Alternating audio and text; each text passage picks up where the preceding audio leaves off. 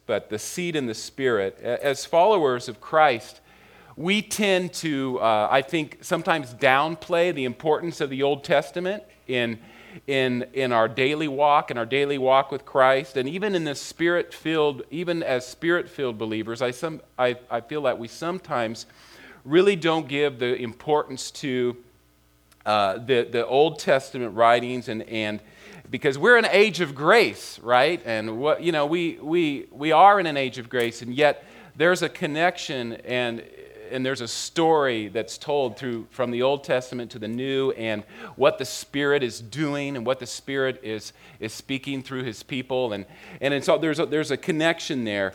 And Romans 15:4 says, "For everything that was written, everything that was written in the past, was written to teach us, so that through the endurance taught in the Scriptures and the encouragement they provide, we might have hope." Everything that was written in the past was written to teach us. And so, what we've been looking into, and a lot, I've been, I've been loving these, um, these Tuesday uh, nights with, with Pastor um, teaching and preaching on, on the Spirit. And uh, what we've been looking at a lot in the, in the epistles and in the book of Acts, um, that's, that's, that has a backstory as well. And if we go back into the Old Testament, we go back from to the beginning, we'll see and that backstory becoming clear, and it makes more sense of why we are here, where we are now. And so, um, it's you know this backstory is as old as time, and uh, but it's fresh and it's new for the here and now. Uh, everything written is for our benefit that God has provided for us. So if eh, you know, if you're at a crossroads or an in-between time, um, some of us, some of us may be in that kind of in-between time. I believe this word tonight is for you. Um, I believe that uh, the, the, the Lord brought me to this scripture in Jeremiah 6, verse uh, 16. It says, "This is what the Lord says: Stand at the crossroads and look." Ask for the ancient paths. Ask where the good way is, and you will find rest for your souls. How many of you want rest for your souls and to walk and live in that rest? Ask for the ancient paths. The ancient path, we tend to think, you know, maybe I, uh, the first thought is, well, it's, it's the Old Testament uh, people who walked with God, that ancient path. I need to find out what that's like. What is it? But I believe the ancient path is, is not merely the law and the Old Testament, it's, it's a way of living which combines obedience and faith. It's, it's, uh, we, we, we see it in the life of Abraham and the others who walked with God obediently, but they combined it with faith. They combined it in, with a confidence that God is who he says he is and that he will fulfill his word. Um, so it's based on God's promises to Abraham and to his seed. And that finds fulfillment in Jesus Christ. So this seed um, is, is what I want to just share a little bit about. When God speaks a word of promise to us, he often has others in mind. When God, let me say that again, when God speaks a word of promise to us, when he gives us a word, he often has something else, others in mind. And, and, and there's no greater example of this than, than uh, when we look at the life of Abraham, how, uh, and let's look at that real quick. There's a scripture here. It says, the, um, the Lord, and it's Genesis 12, 1 to 3. The Lord said to Abram, Go from your country, your people, and your father's household to the land I will show you. I will make you into a great nation, and I will bless you. I will make your name great, and you will be a blessing. I will bless those who bless you, and, ever, and whoever curses you, I will curse. And listen to this all peoples on earth will be blessed through you. Wow. That's heavy. All peoples on earth will be blessed through you. So when God has a word or a promise for us, he often has others in mind. Abraham had no idea. and yet he was obedient and faithful to, to the promises of God. And God has fulfilled his word because of his obedience. All peoples on earth will be blessed through you. When we, when we see God pouring out his spirit in the book of Acts, and how his, the outpouring of his spirit continues today, he is, think about this, he is fulfilling his promise to Abraham.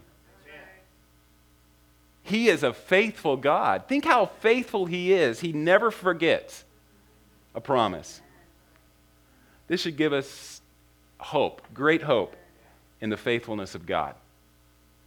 No matter what we're going through, no matter what challenges we face, this should give us great hope. God is a faithful God. So the promises were spoken to Abraham and to his seed, the scripture says. And what does that mean? It means that the seed, not meaning, not meaning many people, but and to your seed, meaning one person who is Christ. The seed of Abraham is Christ. So we wonder, you know, why, why would the, if, if we have these promises from God and God is faithful to fulfill his promises, why then did we need the law? And, and of course, we could, we could look at the reasons that the law came into existence, and, and, but simply put, uh, it was added because of transgressions until the seed to whom the promise referred had come. The law was given through angels and entrusted to a mediator. See, if you belong to Christ, you are Abraham's seed and heirs according to the promise. There is a faith based relationship there that goes back to Abraham. What does the scripture say about Abraham? He believed God and it was credited to him as what? As righteousness. There is a faith based relationship.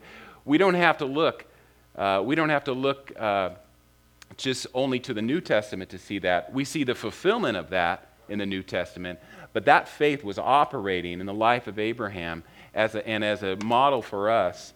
He believed God, and it was credited to him as righteousness. The ancient path, it's become a faith walk for us. So we're walking that ancient path. We're walking in that way. And it's a faith walk, just like it was for Abraham. But with the added benefit of a personal relationship with the Holy Spirit, which Abraham did not have. So we can all thank God for that, the power and the presence of the Holy Spirit in our lives. That adds that life, that dimension of life and fullness that we are privileged to walk in on this side of the cross. So let's look at how we walk in this ancient path and, and translate that here into the here and now. How do we walk into the, in, in the here and now in the Spirit? And how, how, do that, how does that connect? Begin Number, number one, we need to begin and continue with the Spirit. The Spirit active in our lives.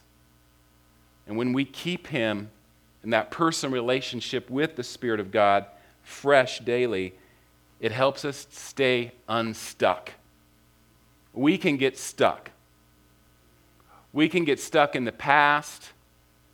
We can get stuck on things that that don't move us forward. So when, but when we maintain a relationship, a life giving relationship with the Spirit, it helps us stay unstuck. Paul, and, and we're going to go to the Gal- book of Galatians, so if you want to turn there. But, but Paul wrote Galatians for people who were stuck in the past. He, they, they had forfeited the grace of God. They were, they were confessing believers, followers of Christ, but they had forfeited their grace of God by drifting back into law and a human effort. And in, it was, and in this atmosphere, there could be no relationship with the Spirit. When we go back into legalism, when we go back into religiosity, there can be no relationship, life giving relationship with the Spirit because it stifles that. And that's what was happening with the Galatians. And Paul said to them in Galatians 1 I am astonished that you are so quickly deserting the one who called you to live in the grace of Christ and are turning to a different gospel, which is really no gospel at all. Evidently, some people are throwing you into confusion and are trying to pervert the gospel of Christ. So Paul hits them with a series of questions to help them get unstuck. And listen to these questions. They are pointed and they can help us get unstuck too when we start slipping back into old ways and uh, that are, aren't life giving, when we start getting uh, that spirit, when we give into a spirit of religiosity, and, and rather than the spirit of life in Christ. And, and so listen to these questions. Let me ask you only this, he says. Did you receive the Spirit by works of the law or by hearing with faith? Are you so foolish? Having begun by the Spirit, are you now being perfected by the flesh? Did you suffer so many things in vain, if indeed it was in vain? Does he who supplied the Spirit to you and works miracles among you do so by works of the law or by hearing with faith? Just as Abraham believed God and it was counted to him as righteousness. I have to read this in the, in the message um, version. Listen to how the questions are, are phrased here. You crazy Galatians. Did someone put a hex on you? Have you taken leave of your senses? Someone crazy has some, something crazy has happened, for it's obvious that you no longer have the crucified Jesus in clear focus in your lives. Notice how questions are so good at helping us get unstuck. That's why I love coaching, because coaching is asking questions, powerful questions that help people get unstuck get, um, remove obstacles, clear the fog out of the way, and, and, and remember and recall what's really important to them. So he goes on to say, um, was it, uh, let me, let me put this question to you. How did your new life begin? Was it by working your heads off to please God, or was it by responding to God's message to you? Are you going to continue this craziness?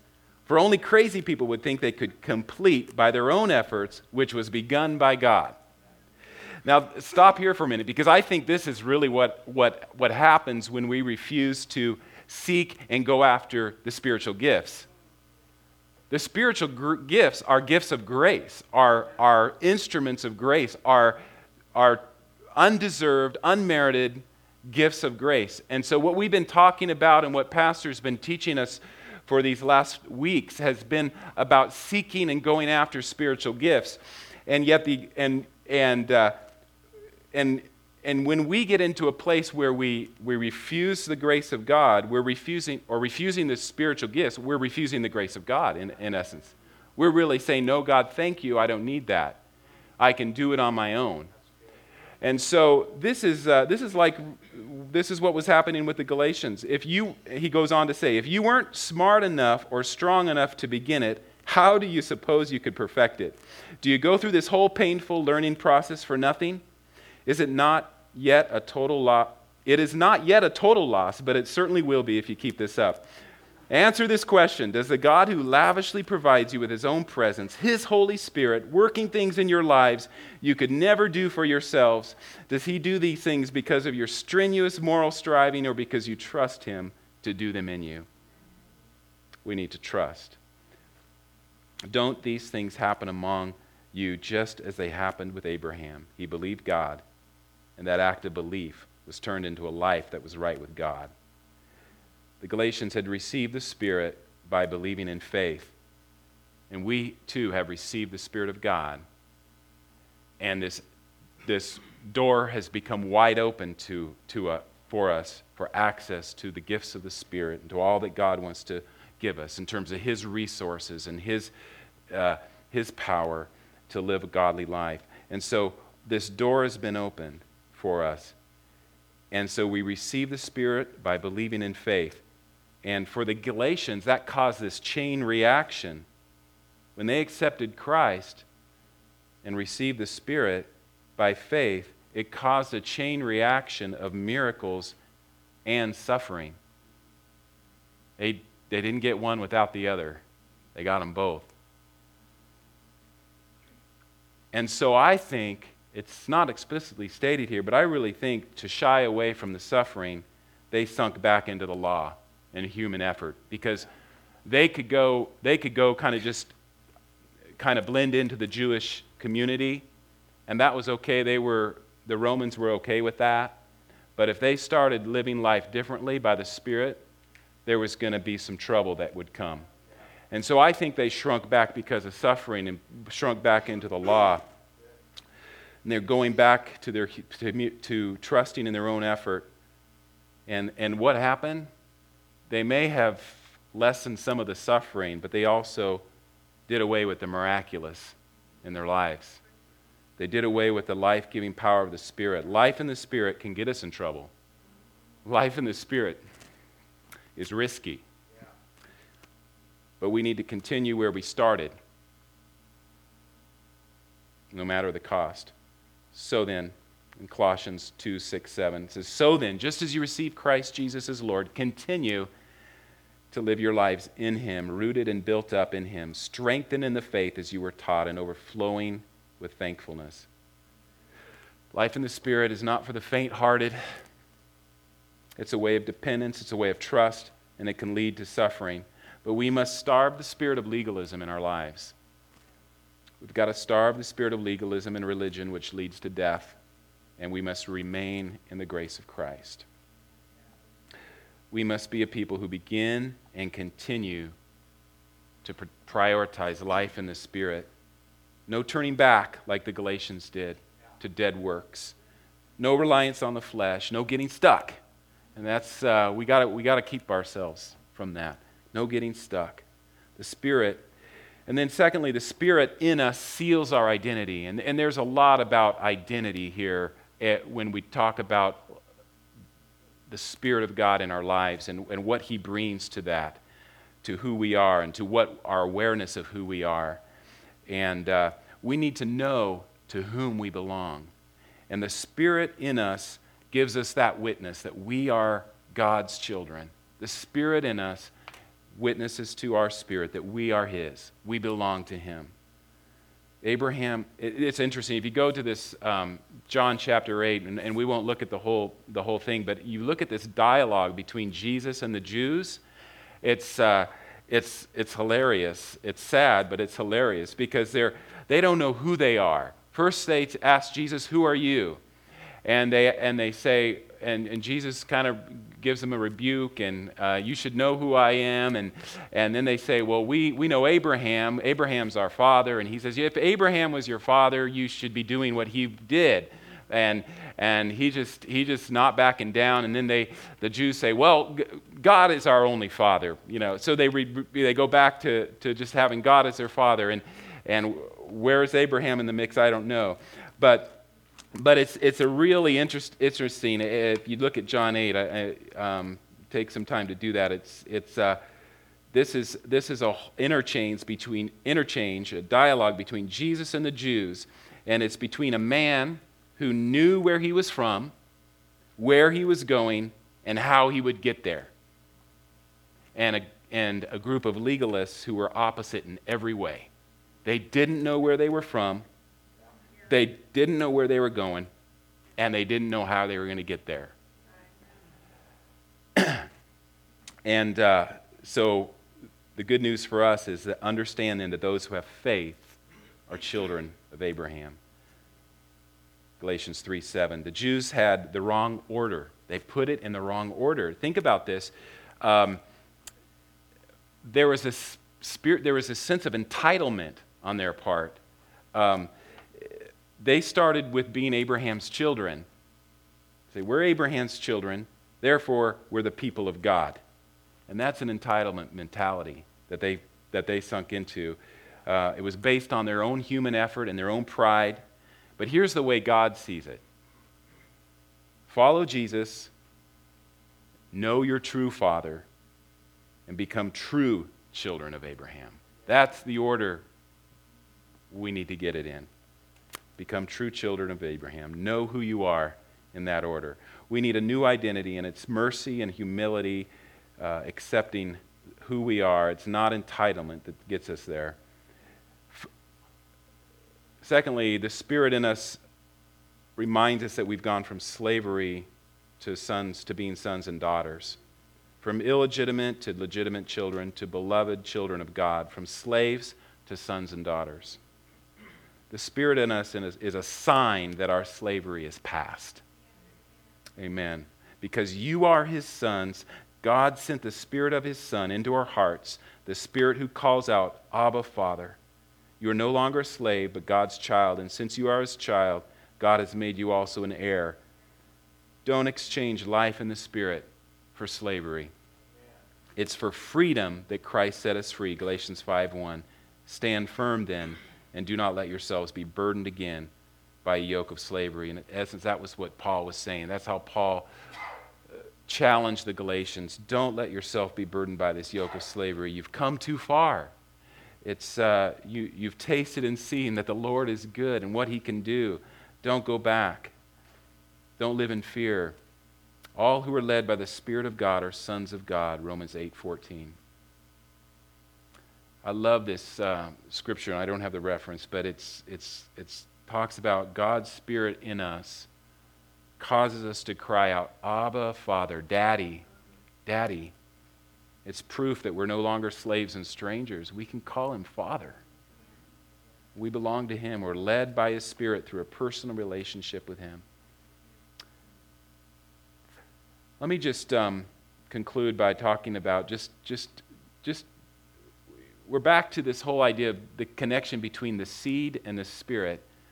And I hope you've made that connection, being Abraham's seed through faith in Christ, that we are children of Abraham and, and, and how that translate in, translates into a life in the Spirit. And so they're connected. And I loved looking at, I love looking at the continuity of the scriptures.